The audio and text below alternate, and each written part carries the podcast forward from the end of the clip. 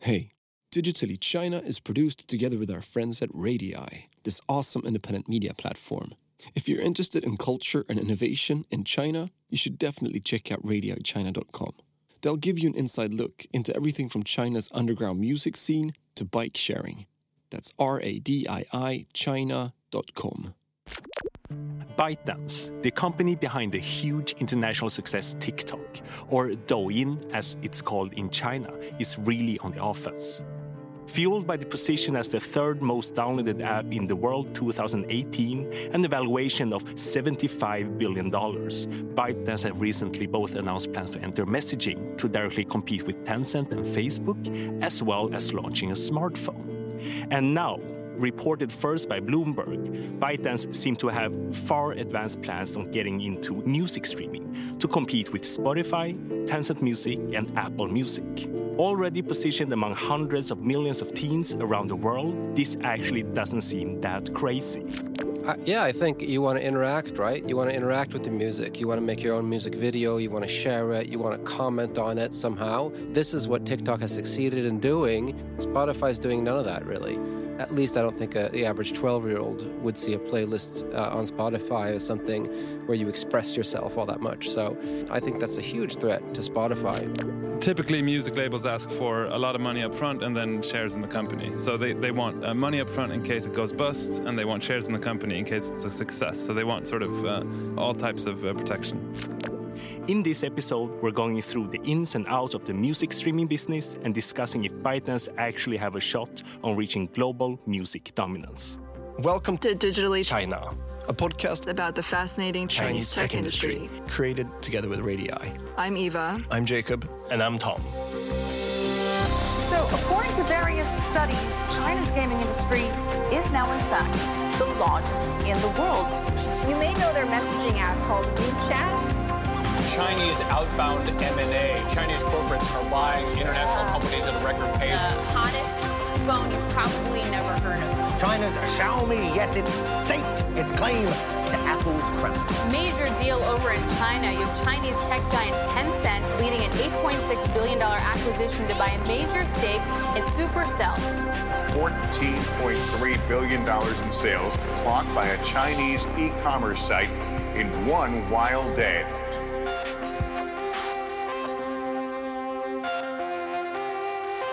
There is actually something charming with the company being this aggressive. Not only are they taking on the dominance of Tencent and Facebook through messaging, but also think of doing something as complex as launching a smartphone. And now, this latest news about them entering music streaming that's dominated by Tencent Music, Spotify, and Apple Music.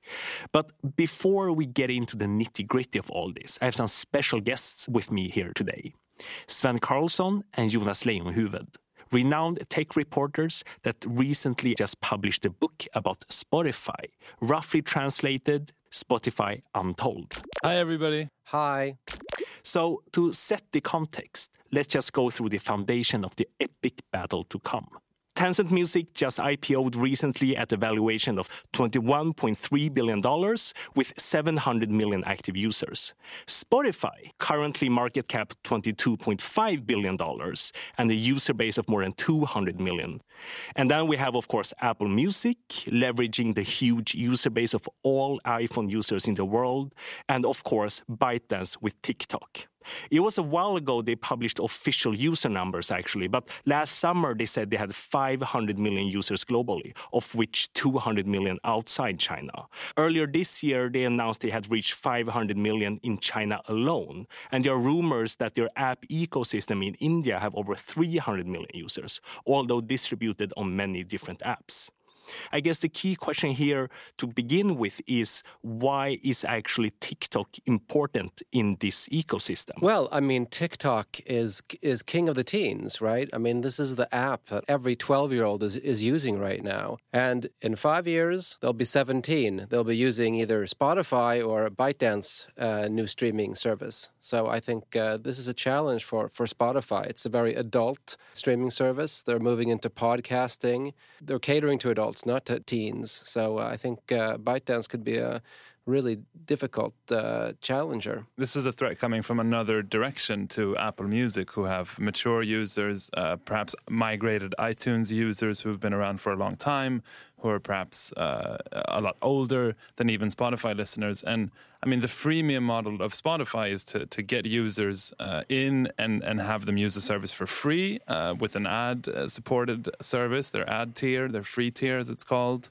uh, and then convert them into paying users. And typically, they would come in maybe late teens or so, uh, maybe during their college years or when they're when they're studying in their twenties, to eventually start to pay. And Spotify have been using you know family plans and student discounts and these types of things to to, to convert people at an even younger age. But I mean, the pipeline of Spotify's freemium model starts pretty early. And I mean, if, if those users get picked up by TikTok or by ByteDance's streaming service before they get a chance to start using Spotify, that could really be a, a problem. Hmm. Uh, also, the, our concept of, of how to listen to music is changing, right? And uh, TikTok has is changing that among young people. Uh, we think of music as, as something you listen to by searching for an artist or searching for a song or listening to a playlist or a, a type of uh, music. But uh, for a lot of young people, music is something that you uh, make a video to, that you express yourself to. Uh, and then that leads you in to maybe listening to a certain artist. So uh, I think uh, TikTok has really uh, changed changed the rule book on on what music is, and uh, this is a big opportunity for for ByteDance to capitalize on. Yeah. So if we go through the competitors one by one, I mean, it feels logical at least that from Apple Music perspective, they might be struggling with teens, obviously, because their base product, the iPhone, is very expensive, and I wouldn't expect a lot of you know 13, 14 year olds having iPhones out there. But Spotify, that always felt like a new hip service that you know all young people use. Are you saying that they have kind of twisted the strategy and going after the older target group? I think that they do want to engage listeners as much as they can. Hence, they're investing in podcasts as well to both differentiate from other services, but also to deepen uh, the engagement of their of their existing users and to basically uh, compel their users to to begin to pay. But I mean, the core of Spotify's model has always been the free tier. That's the way in which they recruit new users to to convert them into paying. And I mean that those users tend to skew pretty young. Uh, and so if you have a, a, compelling service that's coming from the other end and, and getting them in even earlier, that, that's a, a real threat. And it's a new type of threat for, for Spotify. Uh, if you look at what Spotify is doing, is they're, they're focusing on audio, right? They want to be the king of uh, audio. Uh, their competitors, Apple and Amazon, are investing a lot in television services. Their competitor, YouTube Music, which is mm-hmm. not that big, maybe in in uh, in the in Europe and in the and in the U.S., but uh, has a good chance of becoming big in India and other countries. They, of course, are focused on music videos and video content. Spotify is moving away from that. We write in our book they had a period where they were trying to get into television, trying to do a lot of video stuff. It seems like they've left that phase behind. And I think that's the risk there is that you you lose the young people because they want video, they want quick, short, small, interactive video content. And I think TikTok has proven that and so Spotify right now with with music and podcasts, I think if you're 12 or 14, it looks like something for old people. I don't know. I'm not that age, but I'm guessing I'm guessing it does. They're also in a different business uh, in one sense. I mean, Spotify has uh, started out as the go-to sort of uh, platform for finding music. Uh, they added layers to sort of start to program music and develop algorithmic playlists and their own type of content and start recommending music to users. Uh, a social network is a is a really different business.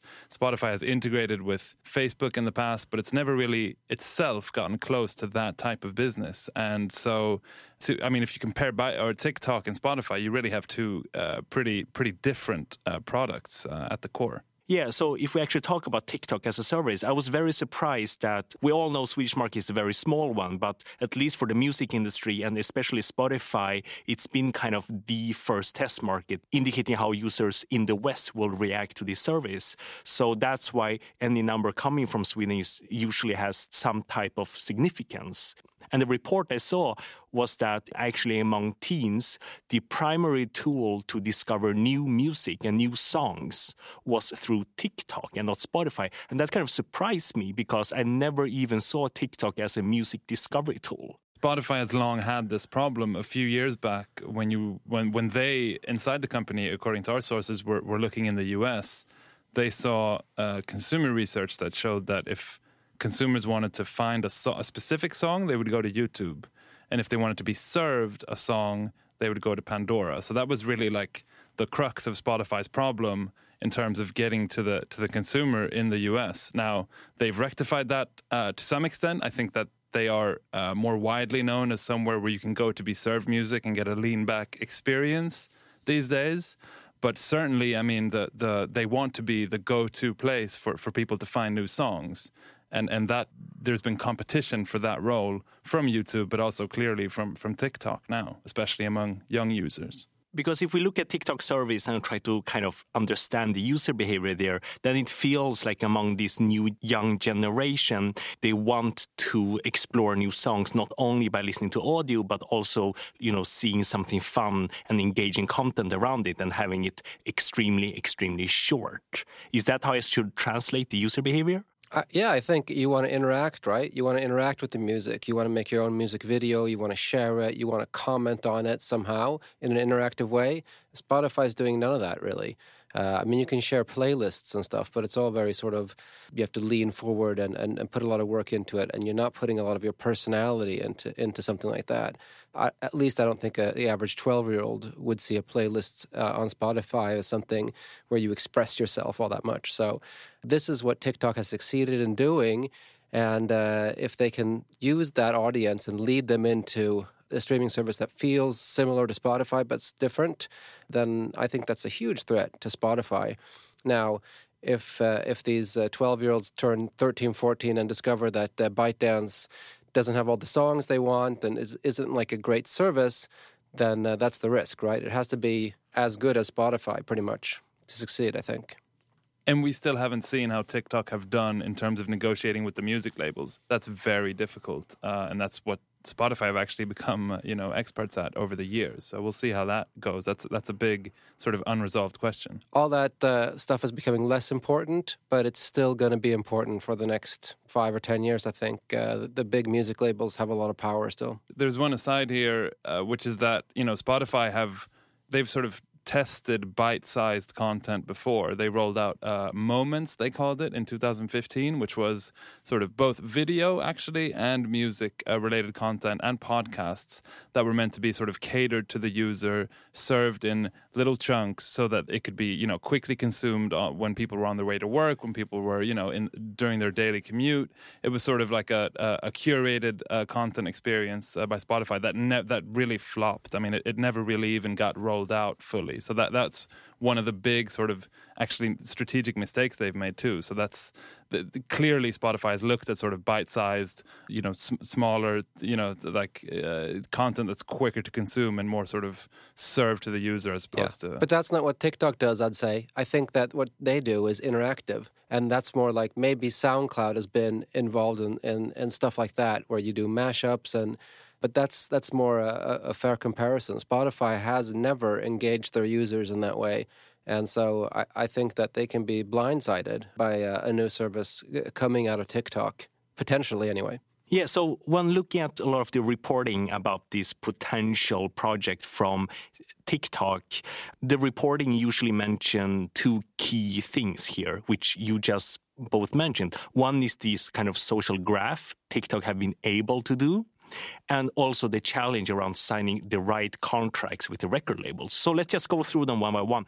Obviously, TikTok is a very social and interactive service, but I think there are a few learnings from the music industry before because, as you guys write in your book, Spotify started very early on with a very deep integration with Facebook. What type of learnings do they uh, have there, and what can we of that can we apply on TikTok? So Facebook was meant to be Spotify's growth engine, and to to a large extent, it was uh, during 2000 2011, 10, 11, 12, I would say. But it was also a very criticized uh, partnership because uh, users across the world didn't want their music sort of shown off to all their friends exactly what they were listening to at, at a particular time. So it's a pretty sensitive uh, thing for Spotify to do. They had to sort of roll parts of this uh, partnership with Facebook back. And eventually uh, they caved and stopped requiring that new Spotify users had to have Facebook. So the, it was sort of a, they, they used it to grow for a short period, but they weren't able to fully capitalize on, on the social graph in the way that perhaps uh, Daniel Ek had intended.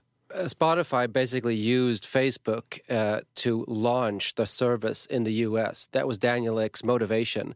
And they, they integrated, so you had all these playlists on Facebook, your, your Spotify playlists were out there. People were embarrassed. People didn't want to want everybody else to see what they were listening to. It was basically a flop, but it uh, it uh, got Spotify a lot of attention in the U.S. when they needed it. So in that way, it was a success. But they never lived up to the potential of that uh, of that uh, that joint venture that they had. And Spotify have have since uh, been looking at getting users more sort of engaged and and interacting with each other. That's a large part of why they were looking at acquiring SoundCloud in 2016, a deal which you know was was very close to, to coming through, but fell during the you know a late stage of the due diligence process. Spotify looked at the way that SoundCloud's users were engaging with each other, just, you know, the conversation around music is, is really happening there. There's no really other place where you can discuss music today. That that's a different type of use case than TikTok. I mean, it's probably an older crowd and more of a sort of a, a crowd that's more interested in music. But but there is there's certainly a, a I think Spotify are aware of the fact that their users don't necessarily there, there's not a lot of user generated content on Spotify uh, apart from perhaps the artists that Spotify are, approaching now uh, at a pretty small scale to upload their music directly. They they, they know that the, this is something that Spotify lacks. Yeah, but what I'm trying to figure out here is if there's no social opportunity at all when it comes to music streaming and that type of consumption, or if it's just Spotify and Apple Music that have kind of failed at it. Because here, even here in China, I wouldn't claim that Tencent Music is a very social service. You know, it's got deep integration in WeChat, but you know, they're not utilizing the social graph of WeChat either. Yeah, so I mean, a social platform is everybody gets to be creative, everybody gets to be noticed, and everybody gets to output something that somebody else thinks is interesting. Now, if you have a lot of people singing into microphones, you quickly discover it's not going to be a great show, right? Mm-hmm. Most people can't make music that other people want to listen to, uh, and so SoundCloud had had a good platform where musicians and creative people could could make stuff for each other, and they could make special stuff for their fans. But what TikTok did is they took all the fans, everybody who's using the service is able to do stuff that's that can become interesting and fun for other people to look at. You make your little video to a song that's already produced, uh, to a little loop that's already produced for you, and you do something interesting and fun. It can be funny. It can be uh, you can show off some some talent. You, you might be good at sports or dancing, uh, and you can show that off to music and you can have a little hit in your community, right, or in the whole world, and you can get like millions of people, and and that type of creativity connected to music. Uh, I think uh, there's a lot of uh, innovation going on there, and TikTok's sort of leading the way. But I think there's going to be more happening. And right now, it doesn't seem like Spotify has a plan. So I, I think that uh, this is a threat to them and and Apple Music and uh, a lot of the other uh, sort of major players in this field. And I think, like Jonas is saying, they, they certainly did fail at, at creating a social layer of, of Spotify. Daniel Ek actually started out with a vision of music as a social object. So, in mm-hmm. the way that photos were a social object for Flickr, yeah. that were sort of the, the core of the social experience. Uh, Facebook obviously was a lot broader, but Daniel Ek did have an early vision of, of music as being a key component in a, in a social network. And that's uh, you know, I think that's a large part of the reasoning behind the partnership with Facebook. It hasn't panned out. I mean, what is Spotify today? It's basically a modern stereo system that you can carry around and, and have some type of music programmed for you. But it's not it's not where you go to talk about music and it's not where you go to interact with your friends. But the question then is if TikTok can find a product connect, you know, from the current app of TikTok, pushing the user to a more Spotify or Apple Music like type of service where people probably pay for music. Yeah, they have the perfect opportunity, uh, and and I'll be excited to see what what the, what they're going to try to do. I think at this point we can all just guess, right? None of us really know what they're what they're planning. Exactly, and I mean, I think it's it seems to be a pretty tall order to create one of these things. I believe that you know if anyone can do it, it, it would be ByteDance with their scale. If you look at Instagram, you know there's there's those type of interactive features uh, around music today I can lip sync to a song on Instagram if I want, but I won't necessarily find the song, the version of the song that I want. You know, I'll mm-hmm. find three sort of remixes, none of which I really like, not not exactly the original song that I wanted. I can find that on Spotify. I can't find it on Instagram, even though you know Facebook made a, a huge upfront payment to the labels to get those licenses. So I think it's uh, no no matter your scale, you're going to have uh, a pretty tough round of negotiations with the labels that critical factor of being able to have a good music streaming service. Obviously, you know, we can learn a lot from both Spotify and Apple Music. So, how hard was it actually? well, uh, yeah, now you're getting into the history of, of Spotify, which is, uh, of course, a lot of what this book that we've written is all about. I mean, Spotify, they start the company in 2006, and in early 2007, they have a great product. It's probably better than any other product on the market at that point, but it still takes them 18, another 18 months before they can go live.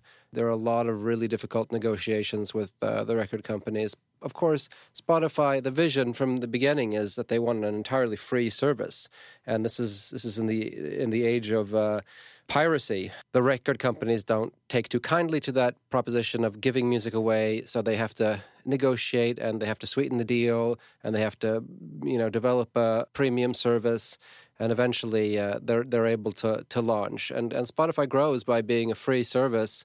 And for, for years and years and years, you know, you have 80, 90% of the users uh, being sort of free users uh, up until now when you have almost half of the users paying, but hmm. still more than half of, of Spotify's 220 million users are using the app for free. So that's what's made it controversial, and that's what that's what's made it so difficult for Spotify to to negotiate with the with the majors. Uh, this has always been sensitive, and when they when they crossed over from um, desktop to mobile only, or when the whole world did, uh, Spotify had to renegotiate again so that because uh, the mobile, the Spotify app and the mobile app was was a part of the premium service, and they wanted that to be part of the free service, and that was a big hurdle. They talk about that themselves as as a near death experience. So, and that's about 2013, Sven. Is that is that when that happens? Yeah, 2012 to 13 is when is when uh, Spotify were negotiating to sort of not to get on the right side of the of the smartphone revolution. I mean basically they're in constant negotiation is what spotify always say. They, they never i mean formally i think uh, a license deal with a licensing deal with uh, one of the major labels will stretch for two years. Spotify look at it as though they're they're in constant negotiations with the labels and many times these these licenses have been extended you know a month at a time because the deal has expired without them coming to an agreement. I mean that's it's it's really at the core of of of uh, why spotify have have succeeded. It's the fact that they've been able to sort of appease the labels by paying them large sums of money upfront and uh, in terms of royalty payments, uh, and they've over time been able to increase their margins. But nowadays, they don't. Uh, at least publicly claim that the way to increase their margins in the future will be through negotiations. They're looking at sort of other revenue streams uh, uh, to do that but just from my simple perspective, it feels like, all right, cool. Spotify did everything. They put in the hard work. Now ByteDance, the Chinese company, can just copy the deals and do whatever Spotify is doing. To an extent, yes. I mean, uh, the labels want competition, right? They don't want one actor becoming too dominant uh, mm-hmm. and pushing them around. And so th- there is a case to be made that the labels may look pretty positively at a large service such as ByteDance wanting to, to sort of monetize their music. That is that's something that they'll probably encourage. There is apparently ongoing talks with TikTok uh, because the labels want uh, you know better better licensing deals and a better a better cut uh, of, what's happening on the platform. So that that'll be you know it'll it'll be a constant uh, factor in in ByteDance's uh, uh, venture if they're if they're if they are creating a, a, streaming service. Spotify grew by giving music away for free, and a lot of the record companies felt like you're you're growing by giving our content away for free and you're growing on, on our dime kind of and then spotify said well okay, but we'll give you a bunch of money up front if you're okay with that. And then they said, okay. And then, you know, they went back to the negotiation table a year or two later and, and, and sort of the, the same song and dance uh, would repeat itself. So, I mean, with uh, ByteDance and TikTok, it's probably going to be the same story, right? I mean, you want, you want to get young people to use your service, you want it to be free and uh, that's that's where the negotiations are going to be problematic. So, yeah, maybe they're more mature and they're used to this, but maybe not. I mean, when when Spotify launched in India, Warner Music wasn't part of that because they're still uh, fighting with Spotify. And this and this time around, and this was this year, Spotify decided to launch without more Warner Music uh, aboard, and that's the third largest uh, music company in the world. So, uh, or in the West anyway. So, uh, I mean, uh, things aren't smooth sailing uh, these days either. Yeah, because this rumor that started about TikTok launching music streaming service, it actually quotes a source saying the first country going to try this out is India. Do you see any connection there? India is, of course, a huge uh, and strategic market where uh, smartphone penetration is increasing. The the uh, availability of data is is getting better and better. It's a real war between many services, local services and uh, foreign ones for that market. And I mean, I think that's if if ByteDance is looking for for a place to get a strong foothold early, that that would be a, a good bet. Yeah, the sort of Bollywood culture, I think, is uh, conducive to uh, interactive music content. Uh, Spotify and Tencent Music uh, are co owners of each other. When asked, uh, Spotify will say that our China strategy is our, our ownership in Tencent. So I think basically the agreement is that Spotify is not going to expand in China. And so, where's the big marketplace then? Well, the second largest country in the world, India, right? So, hmm. and India it has a lot of local streaming companies that are pretty big, but uh, there's a showdown there now between uh, Spotify and YouTube Music. Apple Music is there. China has been a, a big part of of uh, future trends being created maybe India is like the new playing field, the new battleground where all the streaming companies are going to try to uh, invent something new and, and dominate the market. Yeah, I mean, if you look at some of the official interviews that the founders of Musical.ly have given, and Musical.ly was then later acquired by TikTok, and it literally became the majority of TikTok's global user base outside China.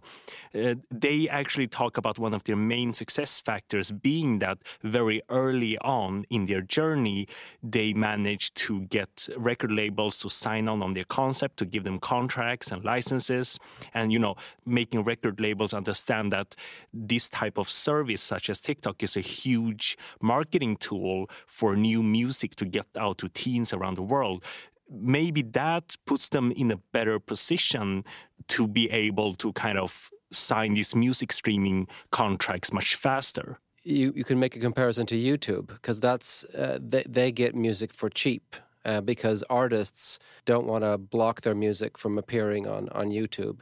And uh, YouTube has been a big source of music for uh, you know over a decade.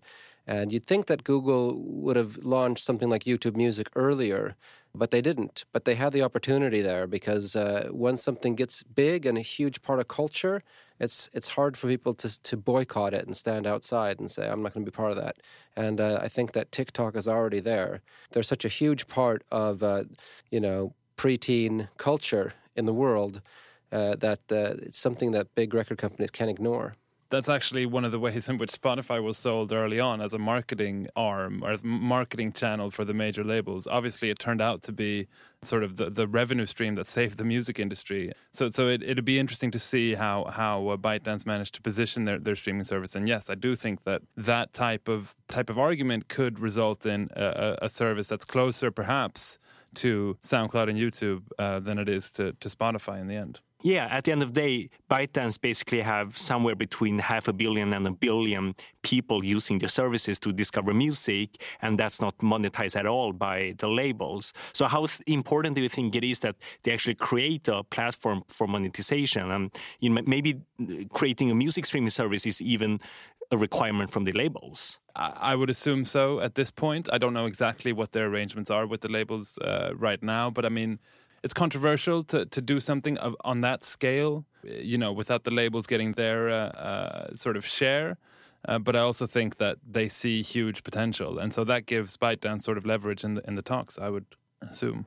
I think the record labels are going to want to see a lot of competition in the marketplace. They don't want to see just a few companies uh, getting too big and too dominant. And so, if Spotify and Apple are getting too bossy, uh, they'd be happy to to encourage a new big player uh, to step in.